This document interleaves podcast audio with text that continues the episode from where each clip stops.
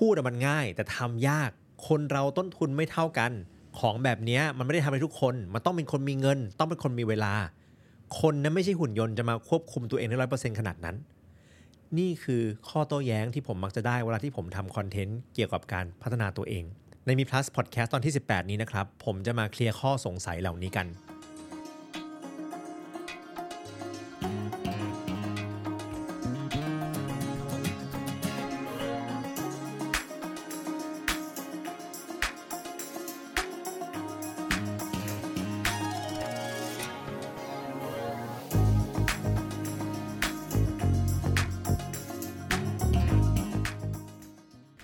วัสดีครับ ผมปลื้มนะครับ และขอต้อนรับเข้าสู่มี plus podcast รายการที่เราจะมาคุยกันถึงเรื่องการออกแบบชีวิต ธุรกิจ และการพัฒนาตัวเองกันครับ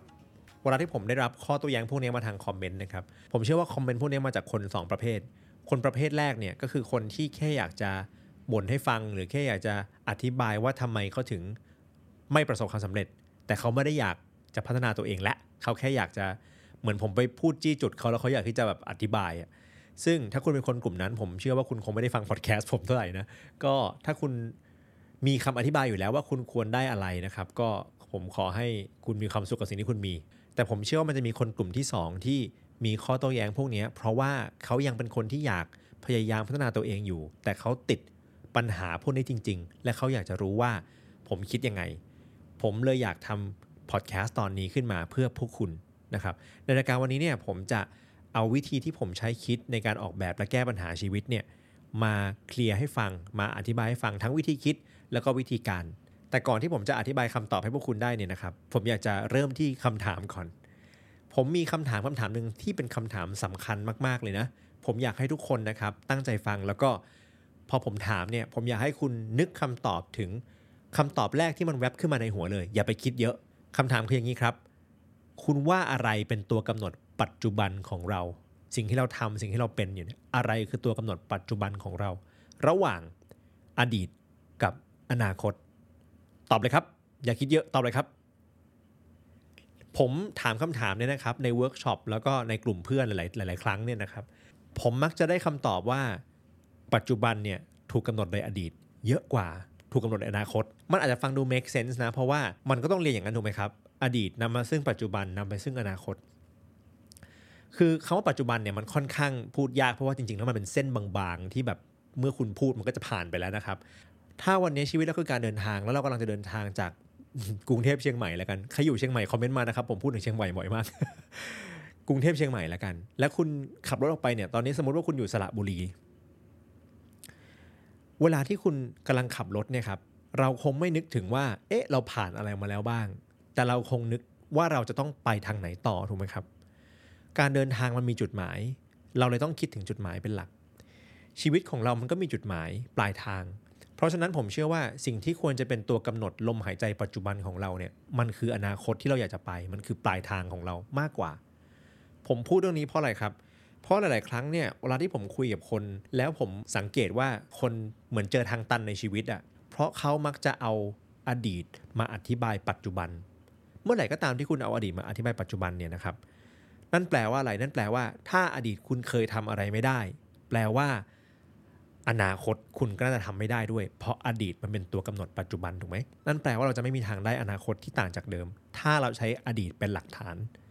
เพราะฉะนั้นวันนี้ครับ ถ้าคุณเป็นคนหนึ่งที่ยังอยากเป็นในสิ่งที่คุณยังเป็นไม่ได้ ยังอยากทำในสิ่งที่คุณยังทำไม่ได้ ยังอยากมีในสิ่งที่คุณยังมีไม่ได้เนี่ย คุณต้องเชื่อในอนาคตมากกว่าอดีต คุณต้องเป็นคนมีวิสัยทัศน์ ผมพูดเผื่อคนหลายๆ คนอาจจะยังไม่รู้แล้วกันนะครับ คือผมเนี่ยจบสถาปัตย์จุฬาภาคการออกแบบอุตสาหกรรม เพราะนั้นสิ่งที่ผมเรียนในมหาลัย 5 ปีเนี่ยไม่ได้ซ้ำชั้นนะคือมันต้องเรียน 5 ปี คือการออกแบบคือ process คือวิธีการขั้นตอนในการออกแบบ การออกแบบคืออะไรสำหรับผมนะผมอธิบายง่ายๆแบบนี้แล้วกันครับ การออกแบบคือการแก้โจทย์ เพราะฉะนั้นกระบวนการการออกแบบมันคือกระบวนการการแก้ปัญหา หรือการแก้โจทย์อย่างมีวิธีการที่ชัดเจน ผมเคยทำงานเป็นนักออกแบบกราฟิก ก็คือแก้ปัญหาแก้โจทย์ในแง่การสื่อสาร ผมเคยเป็นนักออกแบบผลิตภัณฑ์ ก็คือแก้โจทย์การใช้งานในเชิงผลิตภัณฑ์ ผมเคยทำบริษัท Maker Space ใช่ไหมครับ ผมก็ออกแบบ process กระบวนการการ run space มันก็คือการแก้โจทย์ของ space วันนี้ผมภูมิใจที่ผมจะเรียกตัวเองว่านักออกแบบ แต่สิ่งที่ผมอินที่สุดตอนนี้ก็คือชีวิต เพราะชีวิตก็มีโจทย์ และชีวิตก็มีปัญหาที่ต้องแก้ เพราะฉะนั้นเนี่ยผมเลยตั้งไททอลตั้งตำแหน่งให้ตัวเองว่า ปัจจุบันผมเป็นนักออกแบบชีวิต เพราะผมเชื่อว่าผมสามารถเอาวิธีการคิดในการออกแบบ และประสบการณ์ของผมทั้งชีวิตที่ผ่านมาเนี่ยมาปรับใช้กับการแก้ปัญหาในชีวิตของตัวเอง แล้วก็แชร์ให้คนอื่นได้ด้วย ผมพูดเรื่องนี้เพราะว่าถ้าคุณเข้าใจกระบวนการที่ผมคิดวันนี้มันอาจจะช่วยคลี่คลายข้อโต้แย้งที่คุณมีในใจได้นะครับสิ่งที่ผมใช้คิดตลอดมาเนี่ยมันเรียกว่า design thinking process หลายๆ คนอาจจะเคยได้ยินสิ่งนี้และ design thinking process นะครับ design thinking process เนี่ยมันก็มีขั้นตอนใหญ่ ๆ อยู่ไม่กี่ขั้นตอนนะครับ ผมขอสรุปง่าย ๆ ที่คุณสามารถเอามาใช้กับการออกแบบชีวิตของคุณเองได้แล้วกันเนาะขั้นตอนแรกที่สำคัญที่สุดของการออกแบบนะ ก็คือการนิยามปัญหาหรือความต้องการก่อน คือพูดง่ายๆคือโจทย์ต้องชัด ขั้นตอนที่ 2 คือการเข้าใจขอบเขต หรือข้อกำหนดในการออกแบบ ขั้นตอนที่ 3 คือ เราต้องพัฒนาแบบอย่างเป็นสเต็ปเป็นขั้นเป็นตอน และขั้นตอนทีสี่4 ก็คือ การนำสิ่งที่เราออกแบบเนี่ยไปทดลองใช้ในชีวิตจริง แล้วก็ get feedback นะครับว่ามันดีหรือไม่ดียังไง แล้วก็นำมาปรับปรุงการออกแบบขั้นต่อๆไป วนอย่างเงี้ยไปเรื่อยๆ จนกว่าเราจะได้ของที่พอใช้ได้ แล้วคุณจะตกใจว่าดีไซน์ thinking เนี่ยมันผนวกเข้ากับการออกแบบชีวิตได้ดีมากขนาดไหน ถ้าคุณเข้าใจนะครับผมอธิบายทีละขั้นตอนอย่างนี้แล้วกันครับขั้นแรกใช่ไหมเราพูดว่าเราต้องมีเป้าหมายที่ชัดเจนก่อน ปัญหาของหลายๆคนครับเหมือนที่ผมคุยตอนแรกอะเรามองไม่เห็นอนาคตของตัวเองเท่ากับอดีต ถ้าวันนี้ครับเราจะเริ่มออกแบบชีวิตเนี่ยเราต้องมีโจทย์ในใจก่อนว่า ในอนาคตเราเห็นตัวเองเป็นคนแบบไหน ผมค้นพบว่าคนส่วนใหญ่ที่มีเป้าหมายแล้วไม่สามารถทำเป้าหมายนั้นสำเร็จได้เนี่ยเพราะว่าเราอาจจะเห็นภาพตัวเองในอนาคตไม่ชัดเจน ภาพตัวเองในอนาคต หมายความว่าอะไร หมายความว่าวันนี้คุณมีปัญหาอยู่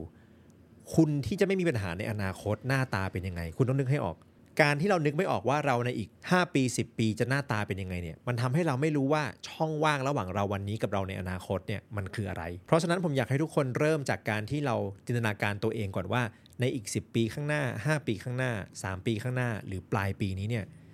เราอยากเห็นตัวเองทำอะไรได้มีอะไรเป็นยังไง ทีนี้ผมเข้าใจนะว่าชีวิตแต่ละคนเนี่ยมันมีปัญหาหลาย ๆ อย่าง แล้วปัญหาหลาย ๆ อย่างเนี่ยมันดัน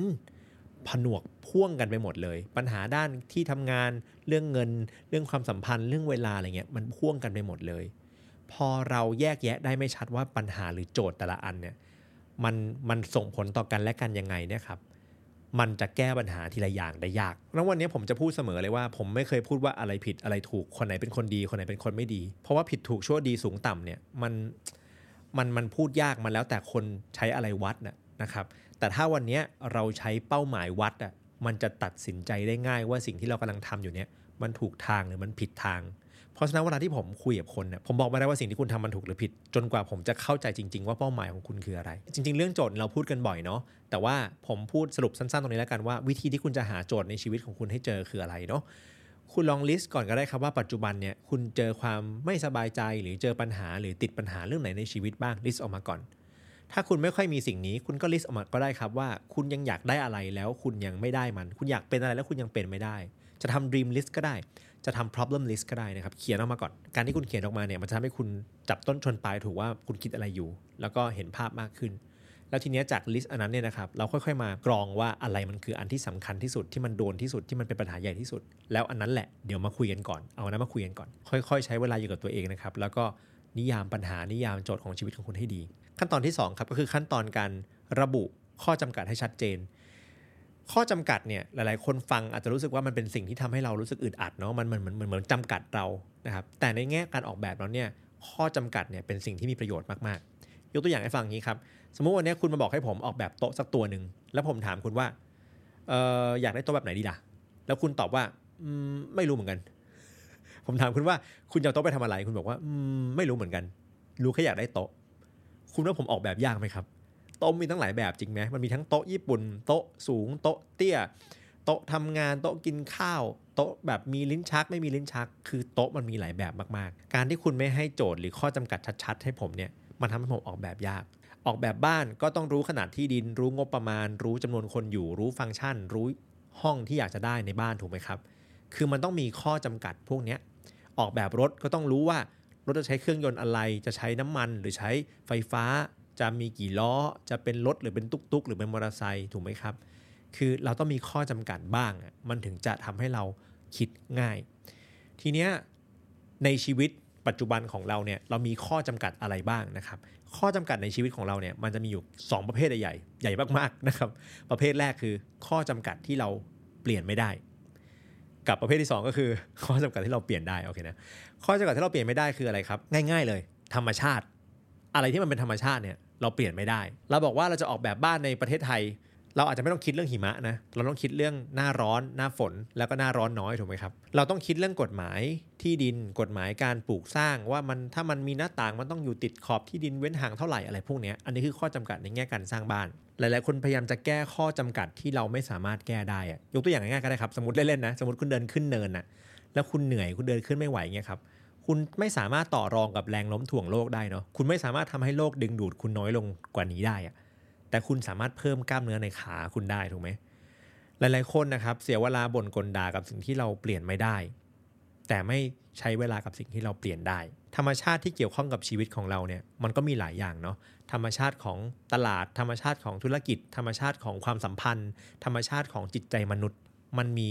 บางอย่างที่เปลี่ยนแปลงไปตามเวลา แต่มันมีหลายอย่างมากที่ไม่เคยเปลี่ยนแปลงไปตามเวลาเลย ถ้าคุณเข้าใจหลักการที่ไม่เคยเปลี่ยนแปลงไปตามเวลาพวกนี้คุณจะได้ไม่ต้องไปเสียเวลาต่อรองกับพวกนี้เช่นอะไรครับ คนทุกคนต้องการความสุข คนทุกคนต้องการความรัก ความใส่ใจ ความมีคุณค่า ถูกไหมครับ เรื่องพวกนี้ คุณจะไปบิดพลิ้วไปเปลี่ยนแปลงมันคงไม่ได้ ไม่งั้นเนี่ยศาสนาทุกศาสนาคงไม่อยู่มาเป็นพันปีหรอกเนาะเพราะว่าศาสนามันมีรากฐานมาจากธรรม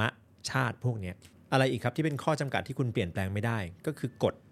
หรือว่า requirement หรือว่าสิ่งที่ความสำเร็จนั้นๆต้องการ ยกตัวอย่างเช่น ถ้าคุณจะสอบเข้ามหาลัยอย่างเงี้ยครับมหาลัยก็จะมีคะแนนขั้นต่ำที่คุณต้องสอบให้ได้ใช่ไหมครับคุณต่อรองกับคะแนนขั้นต่ำนั้นไม่ได้ถูกไหมกฎที่มนุษย์ตั้งขึ้นมาครับถ้าเขาตั้งเป็นกฎขึ้นมาแล้ว และเราไม่ได้จะไปทำเปลี่ยนแปลงกฎนั้นได้เนี่ยมันก็คือสิ่งที่เป็นข้อจำกัด ยกเว้นว่าคุณจะไปอยู่ในสภา หรือไปอยู่ในกระบวนการการเปลี่ยนแปลงกฎหมายอะไรเงี้ยก็อีกเรื่องหนึ่งแต่ถ้าคุณเป็นคนธรรมดาคุณก็ต้องทำตามกฎหมาย เพราะฉะนั้นนั่นคือข้อจำกัดที่คุณเปลี่ยนแปลงไม่ได้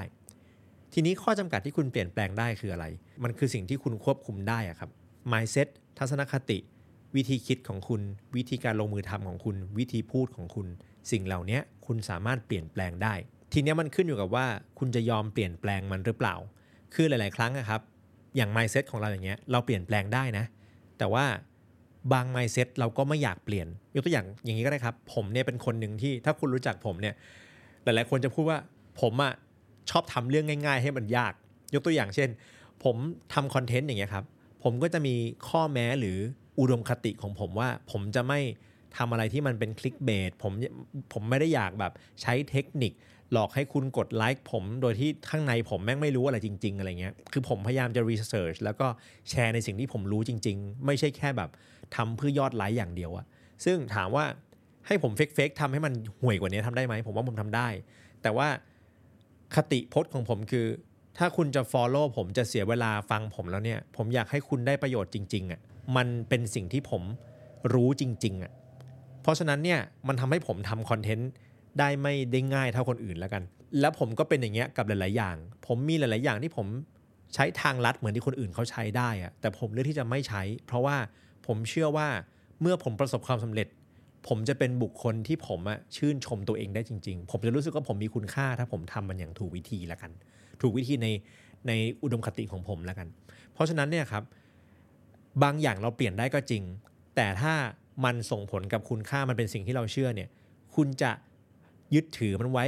ก็ไม่มีปัญหาตราบใดที่คุณเข้าใจว่าผลที่ตามมามันคืออะไร แต่บางอย่างก็ไม่ควรไปยึดติดจริง ๆ เช่น ถ้าวันนี้คุณมี fix mindset เยอะอย่างเงี้ยเราเข้าใจอยู่แล้วนะว่า fix mindset มันไม่ทำให้เราเจริญอะเพราะฉะนั้นเนี่ยถ้าคุณมี growth mindset ได้มากขึ้น และมี fix mindset ได้น้อยลงเนี่ยมันก็ย่อมดีเสมอ ทีเนี้ยมันก็อยู่ที่ว่าคุณจะแยกออกหรือเปล่าว่า อะไรคือสิ่งที่คุณเปลี่ยนแปลงไม่ได้ อะไรคือสิ่งที่คุณเปลี่ยนแปลงได้ และอะไรคือสิ่งที่คุณไม่ยอมจะเปลี่ยน มันต้องมีทั้ง 3 อันแหละ แต่คุณต้องแยกให้ออกว่าอะไรคืออะไร เพราะถ้าคุณแยกไม่ออกเนี่ย คุณจะใส่แรงผิดที่แน่นอน อะทีนี้พูดให้เห็นภาพมากขึ้นแล้วกันนะ วันก่อนผมทำคอนเทนต์นะครับ ผมทำ Reels เนาะ ชื่อว่ากด 888 คือผมพูดว่าคนเรามี 24 ชั่วโมงเท่ากัน อ่า ตีซะว่านอน 8 ชั่วโมงทำงาน 8 ชั่วโมง อีก 8 ชั่วโมงที่เหลือเนี่ยจะเป็นตัวกำหนดว่าคุณจะสำเร็จเรื่องอะไร คุณเอา 8 ชั่วโมงที่เหลือไปใช้ทำอะไร คุณจะสำเร็จเรื่องนั้นวิดีโอนี้ไวรัลมากนะครับประมาณตอนนี้ประมาณ7 0 0 0 0 0วิวแล้วมั้งมีคนไลค์เป็นหมื่นคน แล้วก็มีคนมาขอบคุณในคอมเมนต์เยอะมาก แล้วก็มีคนที่มาใส่ข้อโต้แย้งยกตัวอย่างเช่น โหพี่ 8 ชั่วโมงที่เหลือ แค่นั่งรถก็หมดไปแล้ววันละ4ชั่วโมง หรือแบบใครเขาทำงาน 8 ชั่วโมงกัน 8 ชั่วโมงเนี่ยมันไม่รวมเวลากินข้าว ถ้ารวมมันต้องเป็น 9 ชั่วโมง หรือบางคนบอกโอ้พี่หนูเข้ากะ 12 ชั่วโมง 16 ชั่วโมง จะเอา 8 ชั่วโมงจากไหนโอ้ยไม่ work หรอก ผมอาจจะไม่ควรเรียกว่ากฎนะ แต่ผมผมก็เรียนรู้มาแบบนั้นว่ามันเรียกว่ากฎ 888 พูดง่ายๆคือมันคือ guideline มากกว่าว่าเราควรแบ่งเวลาเป็น 3 ช่วง ช่วงพักผ่อนช่วงเลี้ยงชีวิต แล้วก็ช่วงสร้างความสำเร็จเพิ่มเติม แค่นั้นเองครับ ทีเนี้ยยกตัวอย่างง่ายๆก็ได้ครับ อย่างคนบอกว่าผมต้องใช้เวลาเดินทางตั้ง 4 ชั่วโมงต่อวันเนี่ยผมจะเอาเวลาที่ไหน 8 ชั่วโมงมาพัฒนาความสำเร็จในชีวิตตัวเอง ผมถามว่างี้ครับคำว่า 4 ชั่วโมงต่อวันเนี่ยมันเป็นข้อจำกัดถูกไหมมันเป็นสิ่งเราต้องทำถูกไหมครับ ถามว่าข้อจำกัดเนี้ยแก้ได้หรือเปล่า สมมุติว่าแก้ไม่ได้คือ ก็ที่ทำงานอยู่ไกลเท่าเดิมถูกไหมบ้านคุณอยู่ตรงนี้คำถามคือ ในเมื่อคุณแก้เวลาเดินทางไม่ได้ครับ คุณแก้อะไรอย่างอื่นได้ไหม คุณแก้คุณภาพในการใช้เวลาเดินทางได้ไหมครับ ยกตัวอย่างเช่น คุณมีเวลาทั้ง 4 ชั่วโมงอยู่บนรถเนี่ย ถ้าคุณเป็นคนขับเองเนี่ย คุณอาจจะหาพอดแคสต์ดีๆ เช่น มีพอดแคสต์ฟัง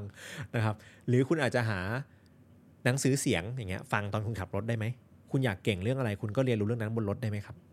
หรือถ้าคุณไม่ได้เป็นคนขับรถเองครับ คุณจะอ่านหนังสือก็ได้ ผมจะบอกว่าช่วงเวลาที่ผมนั่งรถไฟฟ้าในกรุงเทพเนี่ยเป็นช่วงเวลาที่ผมชอบอย่างหนึ่งก็คือผมได้อ่านหนังสือ เพราะมันเป็นเวลาที่ทำอย่างอื่นไม่ได้แล้ว ผมก็ฟังเพลงชิลๆแล้วก็อ่านหนังสือ เราไม่สามารถเปลี่ยนระยะทางในการเดินทางได้ อาจจะไม่สามารถเปลี่ยนการจราจรของกรุงเทพได้ แต่เราเปลี่ยนคุณภาพของการเดินทางได้นี่ครับใช่ไหมเพราะถ้าเราแยกออกว่าอะไรที่เราแก้ได้เนี่ยเราจะได้ไปใส่แรงถูกที่ บางคนบอกโอ้ทำงานไม่ใช่ 8 ชั่วโมงทำงาน 9 ชั่วโมง พักเที่ยงเขาก็รวมไปด้วยมาทำงาน8โมงถึง5โมงเย็นถูกไหมมันรวมเที่ยงไปด้วย ผมไม่รู้ว่ามีใครเคยดูหนังเรื่อง The Pursuit of Happiness บ้าง หนังเรื่องนี้นะครับ มันสร้างจากชีวิตของคนที่ชื่อว่าคริสการ์เนอร์เนาะสมัยที่เขาไปไปเป็นเขาเรียกอะไรอะไปเป็นไปเรียนรู้งานในบริษัทโบรกเกอร์เนี่ยผมจำฉากหนึ่งได้ที่เขาบอกว่าเขาจะไม่ลุกไปกินน้ำบ่อยๆ เพราะเขาคำนวณแล้วว่าถ้าเขากินน้ำบ่อยเนี่ยเขาต้องเสียเวลาเดินไปห้องน้ำแล้วก็พูดคุยกับผู้คน ซึ่งจะทำให้เขาเสียเวลาวันละ 8 นาที 8 นาทีนี้เขาสามารถโทรหาลูกค้าได้หลายคน แล้ว Chris Gardner ก็เป็นคนหนึ่งที่ประสบความสำเร็จในชีวิตค่อนข้างสูงเนาะคนที่เขามีทรัพยากรน้อยอะครับเขาก็ใช้ทรัพยากรอย่างประหยัดได้ถูกไหมคุณพักเที่ยงเนี่ยคุณมีทางเลือกตั้งเยอะตั้งแยะ คุณจะกินข้าวแค่ 10 นาทีหรือครึ่งชั่วโมง คุณจะใช้เวลา บางคนบอกว่าโอ๊ยไม่ได้หรอก กินข้าวก็ต้องคุยกับเพื่อนต้องเมาส์มอยต้องเมาส์เจ้านายใช่ไหมมันก็เป็น 1 ชั่วโมงหรือครึ่งชั่วโมงที่คุณใช้ในการทำอะไรอะครับ ถ้าคุณใช้ครึ่งชั่วโมงนั้นเมาส์เจ้านาย ถามว่าชีวิตคุณจะเก่งเรื่องอะไรครับ เรื่องเมาส์เหรอแต่ถ้าวันนี้คุณใช้ครึ่งชั่วโมงนั้นน่ะในการฟังพอดแคสต์หรืออ่านหนังสือหรือโทรหาลูกค้าหรือบางคนที่ผมรู้จักนะทำสองจ็อบอย่างเงี้ยตอนกลางวันเขาก็ปิดขายลูกค้าหรือว่าไปเช็คเว็บไซต์ของตัวเองหรืออะไรก็แล้วแต่ เวลาครับมันมีค่าหมดแหละ ถ้าเรา จัดสรรเวลา บางคนบอกโหพี่หนูทำงานก็เหนื่อยแล้ว จะให้หนูมานั่งบีบเวลาพวกเนี้ยโอ้ต้องขึ้นรถก็ต้องฟังพอดแคสต์อีกเหรอกลับบ้านมันก็เครียดมันก็อยากพักผ่อนแล้วไม่ได้อยากทำอะไรแล้ว กลับไปที่ข้อแรกครับ ก็เป้าหมายเราคืออะไรครับ ถ้าเป้าหมายเราคือเราอยากมีชีวิตที่ต่างจากวันเนี้ยเราก็ต้องทำอะไรเพิ่มถูกไหมคือถ้าคุณไม่ได้อยากได้อะไรเพิ่มคุณก็ทำเหมือนเดิมก็ได้ถูกไหมครับ แค่เรื่องเวลาอย่างเดียวเนี่ยมันมีวิธีแก้ตั้งเยอะตั้งแยะ แต่สิ่งที่คุณเปลี่ยนไม่ได้เลยคือ ทุกคนมี 24 ชั่วโมงเท่า ๆกันอะโจทย์ข้อที่ 1 คือใช้เวลาให้คุ้มค่ามากขึ้น โจทย์ข้อที่ 2 ครับทำยังไงให้เราหาเงินมากขึ้นได้ในเวลาที่น้อยลง บางคนบอกว่า หนูทำงานวันละ 16 ชั่วโมง 16 ชั่วโมงเนี่ยไม่พอจะกินอยู่แล้วพี่หนูทำงานน้อยกว่านี้ไม่ได้คำถามคือเราสามารถพัฒนาทักษะอะไรได้ไหมครับ ที่เราจะไปหางานที่เราใช้เวลาแค่ 12 ชั่วโมง หรือ 10 ชั่วโมง หรือ 8 ชั่วโมง แล้วได้เงินเท่าเดิมอะ บางคนบอกโหพี่หนูจะเอาเวลาที่ไหนไปนั่งเรียนรู้เพื่อหาเงินได้เพิ่ม ก็นั่นแหละครับ คือโจทย์คือถ้าคุณทำงานวันละ 12 ชั่วโมงอีก 12 ชั่วโมงคุณอาจจะนอนแค่ 6 ชั่วโมง 4 ชั่วโมง แล้วคุณก็เอาเวลาที่เหลือไปศึกษาเพิ่มเติม เพื่อให้คุณไม่ต้องทำงาน 12 ชั่วโมงหรือ 16 ชั่วโมงต่อไปแล้ว คือทำยังไงให้เราเวลาเหลือมากขึ้นน่ะคำถามที่ 3 ครับทำยังไงเราถึงจะไม่ต้องวนลูปเนี้ยอีกต่อไป คือถ้าคุณอ่านหนังสือ Seven Habits นะครับ มันจะมี habit ที่ 3 ชื่อว่าทำสิ่งที่สำคัญที่สุดก่อน เขาจะพูดถึงไอ้ตารางเร่งด่วนสำคัญเนาะ Eisenhower Matrix ผมอาจจะพูดไปตอนที่แล้วนะครับ แต่ขอขยายความนิดนึงแล้วกัน ไอ้ตารางสำคัญเร่งด่วนเนี่ยผมว่าทุกคนเคยได้ยิน เขาบอกว่างี้ครับ ถ้าวันนี้คุณเจอคนที่ใช้เวลา 90%ในชีวิต นั่งทำแต่เรื่องสำคัญและเร่งด่วนสำคัญเร่งด่วนคืออะไรครับ เจ้านายจี้งานมาลูกค้าตามงานทำงานแบบมีเดทไลน์แบบจะสอบพรุ่งนี้เพิ่งอ่านวันนี้ ทำการบ้านวันสุดท้ายของปิดเทอมอะไรแบบนี้คืองานพวกงานเร่งด่วนนะครับหรือไฟไหม้บ้านแมวป่วยหวยแดกหวยแดกไม่เกี่ยวเอออะไรที่มันเร่งด่วนนะครับถ้าคุณเห็นคนที่ใช้เวลาอยู่กับควอดแวนที่ 1 หรือสำคัญเร่งด่วนเนี่ย90%ของเวลาชีวิตเขาเนี่ยคุณดูได้เลยว่าอีก 10%เนี่ยเขาจะอยากใช้กับช่องที่ควอดแวนที่ 4 ก็คือไม่สำคัญและไม่เร่งด่วน คือกูอยากปล่อยจอยแล้วอะนะครับหลังเลิกงาน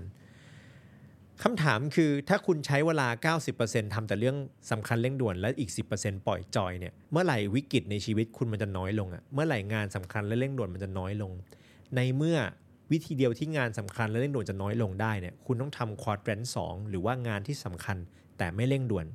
คุณบอกวันนี้คุณป่วยง่าย คุณป่วยบ่อย คุณต้องเข้าโรงพยาบาล คุณเลยต้องหาเงินเพิ่ม แล้วทำยังไงให้ไม่ป่วยครับ ก็ต้องแบ่งเวลามาดูแลสุขภาพตัวเองใช่ไหม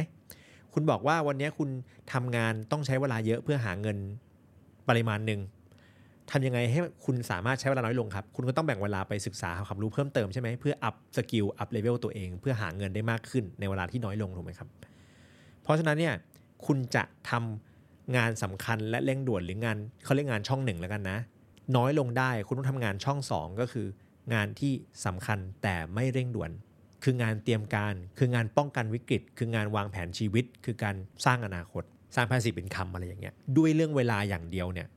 คุณมีทางออกเยอะมาก แต่คุณต้องแยกให้ออกว่าอะไรที่คุณเปลี่ยนแปลงไม่ได้ อะไรที่คุณเปลี่ยนแปลงได้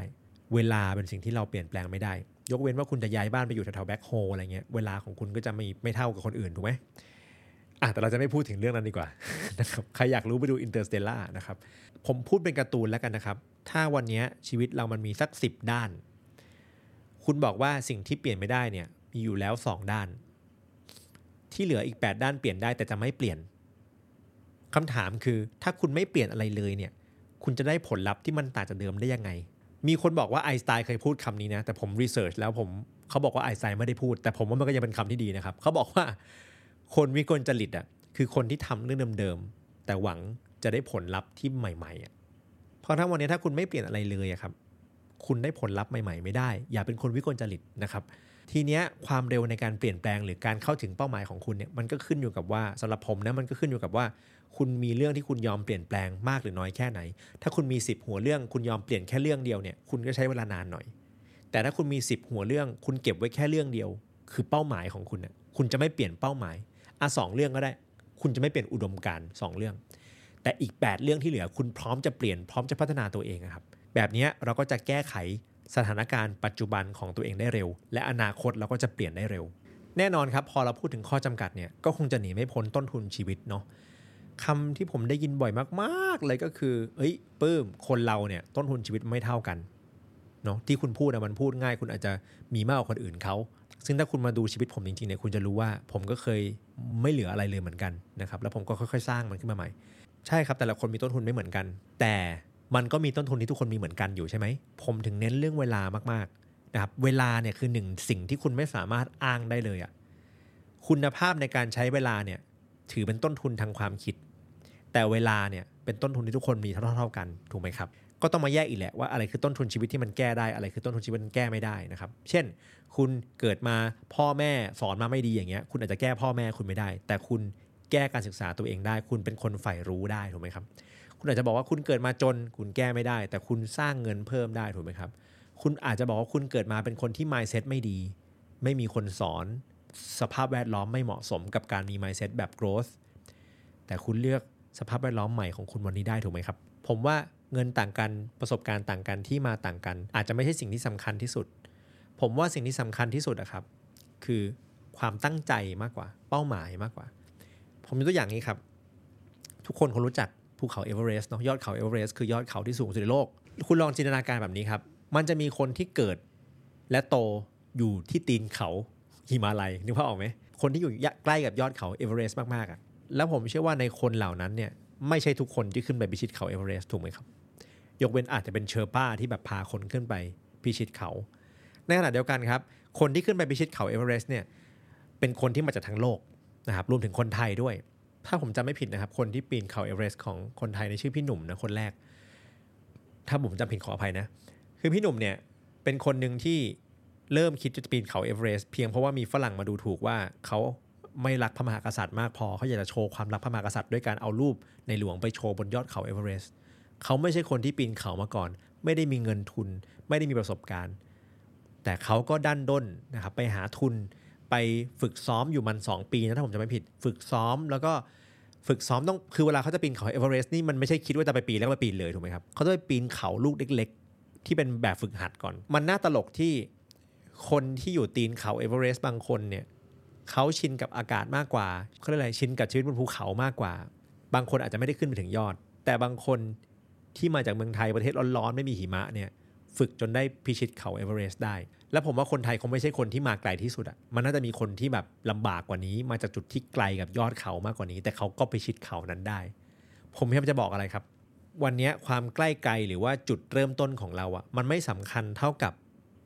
ความตั้งใจของเราอะบางคนต้องพยายามมากกว่าคนอื่นๆ เพื่อให้ไปถึงจุดเดียวกัน แต่ทำไมเขาไปได้ ในขณะที่บางคนพยายามน้อยกว่าทำไมเขาไปไม่ถึง หรือไม่คิดจะไป เพราะฉะนั้นวันนี้ครับต้นทุนในชีวิตไม่ใช่สิ่งสำคัญที่สุด มันคือเป้าหมายและมันคือความมุมานะที่สำคัญที่สุดอะกลับมาสู่ภาคพื้นดินเนาะวันนี้คุณว่ามีคนที่มีชีวิตที่คุณต้องการมากกว่าคุณไหมครับ คุณอาจจะต้องการเงินมากกว่านี้ คุณจะต้องการเวลามากกว่านี้ คุณจะต้องการความรักความสุข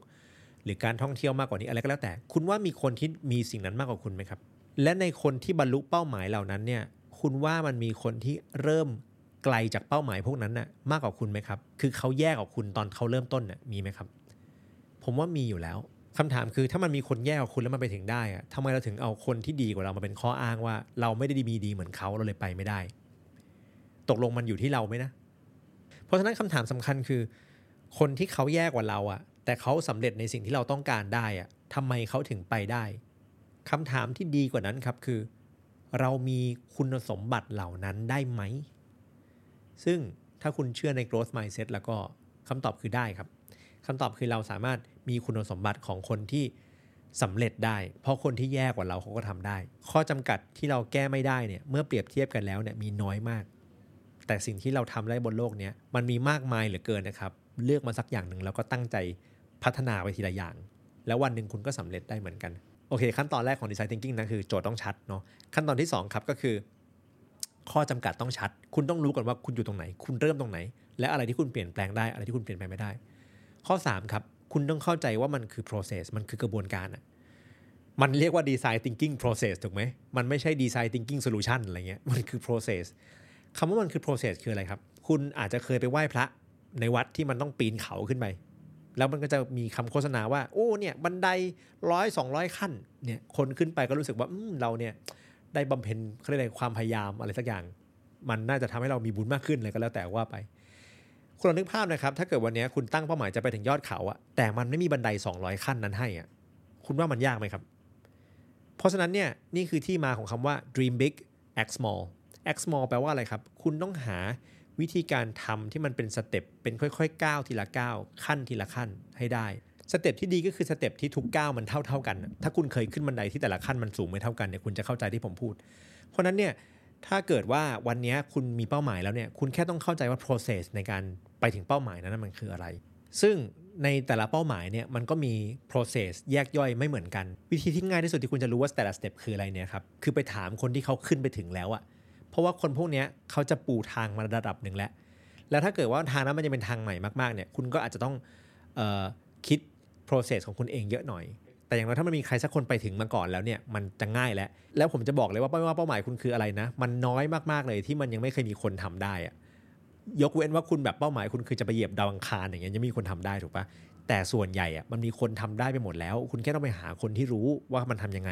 แล้วก็ไปแกะสเต็ปเขาหรือดีกว่านั้นคือให้เขาสอนเลย ถ้าเขายอมนะหลาย ๆ ครั้งอะครับปัญหามันเกิดจากการที่ว่าเราอะ อยากได้ความสำเร็จแต่เราอยากก้าวก้าวเดียวแล้วถึงเลยก้าวสองสามก้าวแล้วมันถึงเลยอะแล้วบางทีพอเราก้าวไป3ามก้าวเราไม่ถึงเราก็ถอดใจเราบอกว่าเราไม่เหมาะสมกับการประสบความสำเร็จด้านนั้นๆ คือคนเก่งกว่าคุณเนี่ยเขายังต้องใช้ก้าวมากกว่านั้นเลยบางทีอะเพราะนั้นเนี่ยเราอาจจะแค่ไม่เข้าใจว่ามันคือ process คุณต้องพัฒนาไปเรื่อยๆ ขอกลับไปพูดถึงการใช้เวลาเดินทางแล้วกันเนาะเมื่อกี้ผมบอกว่าวิธีที่คุณจะแก้ปัญหาเรื่องเวลาคือคุณใช้เวลาให้คุ้มขึ้น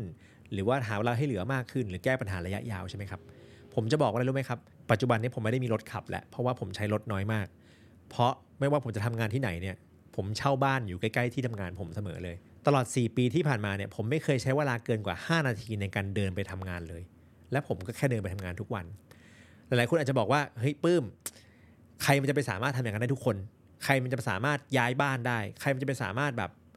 ไปเช่าที่อยู่แล้วก็เปลี่ยนที่อยู่บ่อย ๆ ได้ ผมก็เคยทำไม่ได้ครับ แต่ผมมีภาพนี้ในใจไงว่า ผมอยากเป็นคนที่มีความสามารถในการเลือกที่อยู่เองได้อะผมก็เลยค่อย ๆ วางแผนแล้วก็ออกแบบชีวิต ให้ผมมีทางเลือกนี้ได้ บางอย่างที่ผมพูดอะใช่มันฟังดูพูดง่ายแต่มันทำยาก แต่ถ้ามันทำได้ง่ายอะครับเขาก็ทำกันทั้งโลกแล้วจริงไหมวันนี้ถ้าโจทย์ที่คุณกำลังแก้ ทุกคนแก้ได้อะครับ มันไม่มาถึงคุณหรอกจริงไหมมันก็มีคนแก้ไปแล้ว แต่วันนี้ที่คุณจะต้องแก้มันอยู่เพราะว่ามันเป็นเรื่องที่ไม่ได้แก้ง่ายถูกไหมครับคุณอยากมีชีวิตที่คุณออกแบบได้อะมันก็เป็นเรื่องที่คุณต้องเวิร์กกับมันนะสิ่งที่ผมฟังแล้วผมคันมากๆเลยคือโหปื้มปื้มก็เลือกได้ปื้มโชคดีอะปื้มมีต้นทุนที่ดี ผมแบบคันทุกครั้งเลยอะคือถ้าคุณรู้ว่าผมต้องทำอะไรบ้าง เพื่อให้ผมเลือกได้ขนาดเนี้ยคุณจะไม่พูดอย่างนั้นผมไม่ได้ใช้โชคขนาดนั้นนะผมมันใช้โชคบ้างนะ ผมโชคดีที่เจอคนดีๆอย่างเงี้ยแต่ผมใช้ความพยายามเยอะมากในการที่จะออกแบบแล้วก็ค่อย ๆทำให้ชีวิตผมมันเลือกได้ประมาณเนี้ย มันเป็นไปได้แต่มันคือ process ทุกอย่างที่ยิ่งใหญ่ครับมันต้องเป็น process ทั้งหมดแหละพีระมิดมันไม่ได้สร้างในวันเดียว กรุงโรมไม่ได้สร้างในวันเดียว ชีวิตที่ success ก็ไม่ได้สร้างในวันเดียว คนหลาย ๆ คนนะครับที่ยอมแพ้ง่ายเนี่ยผมว่าเขาติดกับดักอยู่ไม่กี่อย่าง อย่างแรกคือผมคิดว่าเราลงหลักปักฐานเร็วเกินไป เราทำตาม pattern ของคนอื่น โดยที่ยังไม่ได้ตั้งโจทย์ของตัวเองอะเช่น เราทุกคนอยากรีบทำงานเก็บเงิน มีหนี้ซื้อมือถือแพงๆ ซื้อรถแพงๆ ซื้อบ้าน มีลูกแต่งงานอะไรประมาณอย่างเงี้ย คือเรามี pattern เราต้องทำอยู่ โดยที่เราไม่เคยถามเลยว่าชีวิตเราต้องการอะไร เราเห็นคนอื่นทำเราก็เลยทำผมยกตัวอย่างง่ายๆ วันนี้ผมอายุจะ 40 อยู่แล้วเนี่ย ผมยังไม่เคยเป็นเจ้าของบ้านของตัวเองเลย ผมไม่มีบ้านอยู่เป็นชื่อตัวเองเลยนะครับ ผมก็เช่าบ้านอยู่เป็น 10 ปีแล้วอะปีนี้ยปี2024เนี่ยเป็นปีแรกที่ผมจะมีบ้านอยู่เป็นครั้งแรกในชีวิตนี่ผมกำลังสร้างบ้านอยู่คำถามคือ ทำไมผมต้องรีบมีบ้านอะในเมื่อผมก็อยู่ได้ในเมื่อผมก็มันก็ make sense กับชีวิตผมอะที่ผมยังพยายามจะค้นหาทางที่ผมจะสร้างความฝันของผมอยู่ ผมไม่อยากให้ภาระหนี้บ้านมันมาเป็นแบบปัญหาของชีวิตผมที่มันเป็นข้อจำกัดที่ผมแก้ไม่ได้อะเราต้องหา solution ที่มันใช่ก่อน ค่อยๆ develop ว่าอะไรที่มันใช่จริง ๆ ผมว่าเราอย่าไปตาม step สังคมมาก แล้วก็หาข้อมูลเยอะหน่อยแค่นั้นเองครับ เรื่องที่ 2 ที่ผมคิดว่าทำให้เราเตรียมความพร้อมในชีวิตได้ยากเนี่ย ก็คือผมว่าเราทุกคนนะถูกสอนให้ต้องการความมั่นคงเร็วเกินไป ช่วงเด็กๆเนี่ยเราไม่ต้องการความมั่นคงเยอะ เพราะว่ามันมีคนดูแลเราอยู่ไม่มากก็น้อย แต่เวลาเราเข้าไปเรียนหนังสือเนี่ยทุกคนจะสอนให้เราหางานที่มั่นคง ผมรู้จักคนเยอะมาก ส่วนใหญ่เป็นคนที่มาจากต่างจังหวัด ที่พ่อแม่ยังสอนให้เป็นราชการอยู่เลยอะเพราะราชการมันมั่นคง หลายๆคนเนี่ยลงหลักปักฐานกับงานประจำเร็วเกินไป บางคนเนี่ยพอได้เงินเดือนปุ๊บเนี่ยก็เริ่มสร้างหนี้ละเริ่มแบบผ่อนนู่นผ่อนนี่ละ คือมันยังไม่ได้ไปถึงจุดที่คุณวางแผนอนาคตได้ชัดเจนเลย คือมันไม่ได้ผิดนะการที่เราทำงานประจำอะครับ แต่อย่างที่ผมบอกในเรื่อง 888อะวันนี้คุณโชคดีที่คุณมีงานประจำที่ให้เงินรายเดือนของคุณอยู่ แต่งานประจำมันก็ไม่ได้มั่นคงขนาดนั้นนะ คุณเคยได้ยินเขาว่า lay off ไหมครับ คือวันนี้ผมเลยบอกว่าอีก 8 ชั่วโมงที่เหลือมันคือการไปสร้างอะไรเพิ่ม ไปลงทุนก็ได้ ไปเรียนรู้เรื่องการเงิน ไปทำธุรกิจเพิ่มก็ได้ การที่เราลงหลักปักฐานว่าไอ้8ชั่วโมงที่เราทำทุกวันเนี่ย มันมั่นคงแล้วมันพอแล้วเนี่ย มันเลยทำให้เราไม่ได้เอา 8 ชั่วโมงที่เหลือ ไปทำอย่างอื่น ชีวิตเราก็เลยไม่เคยพร้อมสักที แล้ววันหนึ่งพอเราทำงานประจำไม่ได้ หรือว่าเราต้องมีเหตุให้ต้องออกจากงานประจำเนี่ยเราไม่ได้มีผลทางสำรองเอาไว้เราก็ต้องมานั่งหางานใหม่อย่างเร่งด่วนอะไรอย่างเงี้ยนะครับเพราะฉะนั้นนั่นคือกับดักที่ 2 คือเราค้นหาแต่ความมั่นคง แต่เราไม่ค้นหาการเติบโตด้วย กับดักที่ 3 ที่ทำให้คนมีความพร้อมช้าคือ เราไม่แบ่งเวลามาสร้างความพร้อมเพิ่ม อย่างที่ผมบอกไปครับว่า เราเอาแต่เวลาไปทำเรื่องที่มันแก้ไขปัญหาเฉพาะหน้า เราไม่ได้ทำเรื่องที่มันแก้ไขปัญหาระยะยาว พอถึงเวลาเนี่ยเราจะแก้ไขปัญหาที่มันเป็นเฉพาะหน้าที่มันใหญ่กว่าปัจจุบันไม่ได้ เพราะฉะนั้นถ้าคุณเข้าใจว่าการออกแบบใด ๆ การพัฒนาของใด ๆ เป็น process เนี่ยคุณต้องเริ่มวันนี้แล้วก็ค่อยๆพัฒนาแล้วก็แบ่งเวลามาเปลี่ยนสถานการณ์ปัจจุบันของเราให้ได้ เราจะพร้อมเรื่องอะไร เราต้องคิด เราต้องวางแผน เราต้องหมกมุ่นกับมันนิดนึงนะครับ ไม่อย่างนั้นเนี่ยสถานการณ์เราก็เปลี่ยนไม่ได้ อะ มีเป้าหมายแล้ว รู้ข้อจำกัดแล้ว รู้ว่าต้องมีกระบวนการแล้ว ข้อสุดท้ายครับคือทดลอง แล้วก็ get feedback อันนี้คือสิ่งที่ยืนยันว่า growth mindset สำคัญมาก ๆ เพราะว่าทุกกระบวนการการออกแบบหรือทำอะไรใหม่ ๆ เนี่ย คุณต้องเผชิญกับความล้มเหลว และเรียนรู้จากมันให้ได้ คือผมเชื่อว่าหลาย ๆ คนเนี่ยมีเป้าหมายชัดเจนอยู่แล้วทำมาหลายอย่างแล้ว ชนะข้อจำกัดตัวเองหลาย ๆ อย่างแล้ว แต่ก็ยังไม่ประสบความสำเร็จสักที จนวันนี้เริ่มถอดใจกับเป้าหมายที่เราเคยมีแล้วอะผมเชื่อว่ามีคนอย่างเงี้ยเยอะ สิ่งที่คุณอาจจะขาดอยู่อะถ้าคุณทำมาหลายอย่างแล้วก็คือ ความสามารถในการพัฒนาตัวเองนี่แหละ คือบางคนใช้หลักการถึกนึกออกไหมคือหลาย ๆ อย่างมันไม่ได้เวิร์กแค่ว่าคุณทำซ้ำๆแล้วมันจะได้ คุณต้องพัฒนาตัวเองด้วย ทีนี้ทักษะในการเรียนรู้เลยเป็นทักษะสำคัญ เวลาที่เราทำอะไรแล้วมันยังไม่ได้ผลที่เราตั้งใจอะครับ เราต้องมีความสามารถในการวิเคราะห์ว่าอะไรที่เราทำได้ดีแล้วบ้าง อะไรที่ยังทำได้ไม่ดี อะไรที่ต้องปรับแก้ อะไรที่ต้องเลิกทำแต่เราจะรู้ได้ยังไงว่าอะไรคือสิ่งที่ใช่ อะไรคือสิ่งที่ไม่ใช่ อย่างที่บอกครับ ไปหาคนที่เขาได้เป้าหมายที่เราอยากได้ แล้วไปแกะพฤติกรรมเขาอะไปแกะ step ของเขามา ถ้าแกะไม่ได้ไปขอเรียนไปอ่านหนังสือของเขาอะไรก็ได้ แต่คุณต้องแกะ step ของคนที่ได้สิ่งที่คุณอยากได้แล้วมาให้ได้ แกะ step แล้วเคยไหมครับ เห็นคนอื่นเขาทำอะแต่ทำแล้วมันยังไม่เหมือนอะแกะ step แล้วคุณต้องฝึกทำให้เหมือนเขาจนได้ หลายๆคนน่ะพอรู้ว่าสเต็ปคืออะไรแล้วครับแล้วเราก็มาลงมือทำในแบบของเรา พอลงมือทำในแบบของเราอะเราแยกไม่ออกว่า อะไรที่เราทำแล้วมันเหมือนอะไรที่เราทำแล้วมันจะไม่เหมือน สิ่งที่เราทำแล้วมันจะไม่เหมือนน่ะมันอาจจะเป็นปัจจัยความสำเร็จก็ได้ เราเลยยังไม่สำเร็จสักทีเพราะเราทำไม่เหมือนคนสำเร็จตรงนั้นไง เพราะฉะนั้นถ้าคุณเข้าหาความสำเร็จอย่างมีกระบวนการชัดเจน มีวิธีการพัฒนาตัวเองชัดเจน มีวิธีการเรียนรู้ชัดเจนเนี่ยยังไงคุณก็จะสำเร็จสักวันหนึ่งถูกไหมครับ ปัญหาคือวันนี้คุณยังพลาดบาง step ไหนไปอยู่หรือเปล่า ทีนี้พอเรารู้แล้วว่ามันมี step ชัดเจนใช่ไหมมีเป้าหมายชัดเจนนะครับรู้ข้อจำกัด มีกระบวนการแล้วก็มีวิธีการเรียนรู้ แล้วก็ทำซ้ำให้มันดีขึ้นเรื่อยๆ ทีนี้เรามาดูว่าผมตอบข้อโต้แย้งอะไรไปแล้วบ้าง พูดง่ายแต่ทำยากนะครับ วันนี้ต้องถามก่อนว่าความสำเร็จที่ยิ่งใหญ่ที่เราต้องการเนี่ย มันควรจะได้มาง่ายหรือได้มายาก ถ้ามันได้มาง่าย ทุกคนทำได้หมดแล้วถูกไหมครับ ใช่ครับ พูดมันง่ายอยู่แล้ว แต่กว่าที่จะพูดให้มันง่ายได้ มันต้องไปทำเรื่องยากมาก่อน การที่มันมีคนมาพูดให้มันง่ายได้เนี่ยนะครับ มันอยู่ที่คุณจะทำได้หรือเปล่าแหละ ข้อตัวอย่างที่ 2 คือ คนเราต้นทุนไม่เท่ากัน ถูกครับ แต่ต้นทุนที่เท่ากันก็มี ต้นทุนด้านเวลา ต้นทุนด้านจิตวิญญาณ ต้นทุนด้านโอกาส หลายๆคนบอกว่าเฮ้ยโอกาสเราไม่เท่ากัน ไม่ครับโอกาสเราเท่ากัน ความพร้อมจะได้โอกาสเราไม่เท่ากัน เวลามีคนประกาศหาลูกจ้างอย่างเงี้ยครับถามว่าเขาประกาศหาทุกคนไหมเขาก็ประกาศหาทุกคนที่อยู่ในเพศในวัยเดียวกันถูกไหมครับ แต่คนที่ได้อะคือคนที่มีความพร้อมมากกว่า เพราะฉะนั้นโอกาสเนี่ยมันส่วนใหญ่มันเท่าเทียม สิ่งที่ไม่เท่าเทียมคือเราไม่พร้อม หรือเราไม่รู้ว่ามันมีโอกาสนั้นอยู่ เพราะฉะนั้นอย่าไปนั่งวุ่ยวายกับสิ่งที่มันเป็นต้นทุนที่ทุกคนมีเท่ากัน มาดูดีกว่าว่า ต้นทุนที่เรามีไม่เท่ากันเนี่ยอะไรเราเพิ่มได้บ้าง ความรู้อาจจะมีไม่เท่ากัน เพิ่มได้ไหม เงินอาจจะมีไม่เท่ากัน เพิ่มได้ไหม มันต้องเริ่มสักจุดหนึ่งถูกไหมครับ เราไม่สามารถได้เพิ่มจากสิ่งที่เรามีเท่าเดิมได้ แต่ผมจะบอกเลยว่าต้นทุนที่คุณต้องใส่ใจมากที่สุดเลยคือ ต้นทุนด้านความพยายาม ความพยายามเรามีเท่ากัน แต่เราใช้ไม่เท่ากัน ถ้าคุณใช้ความพยายามมากกว่าคนอื่น คุณจะไปเร็วกว่าคนอื่น คุณจะไปได้ไกลกว่าคนอื่น ทีนี้มันจะไม่เกี่ยวแล้วว่า แต่ละคนไปเกิดตรงไหน เพราะคนส่วนใหญ่พิชิตเขาเอเวอเรสต์ได้ถ้าตั้งใจ ข้อตัวอย่างที่ 3 คือ มันไม่ใช่ทุกคนจะทำได้ มันต้องมีเงินต้องมีเวลา หลาย ๆ คนก็ไม่ได้เริ่มต้นที่มีเงิน แต่วันหนึ่งเขาก็จบที่มีเงินใช่ไหมครับหลาย ๆ คนก็เริ่มต้นที่ไม่มีเวลาไม่มีอิสรภาพ แต่เขาก็จบด้วยการมีเวลามีอิสรภาพใช่ไหมครับส่วนตัวผมเชื่อมันทำได้ทุกคน แต่คนที่ทำได้ต้องมีอะไร ต้องมีคุณสมบัติแบบไหน คุณตอบอันนั้นให้ได้ เพราะผมเชื่อว่าทุกคนเปลี่ยนแปลงได้พัฒนาได้ ถ้าคุณมีคุณสมบัตินั้นได้ วันหนึ่งคุณจะสร้างเงิน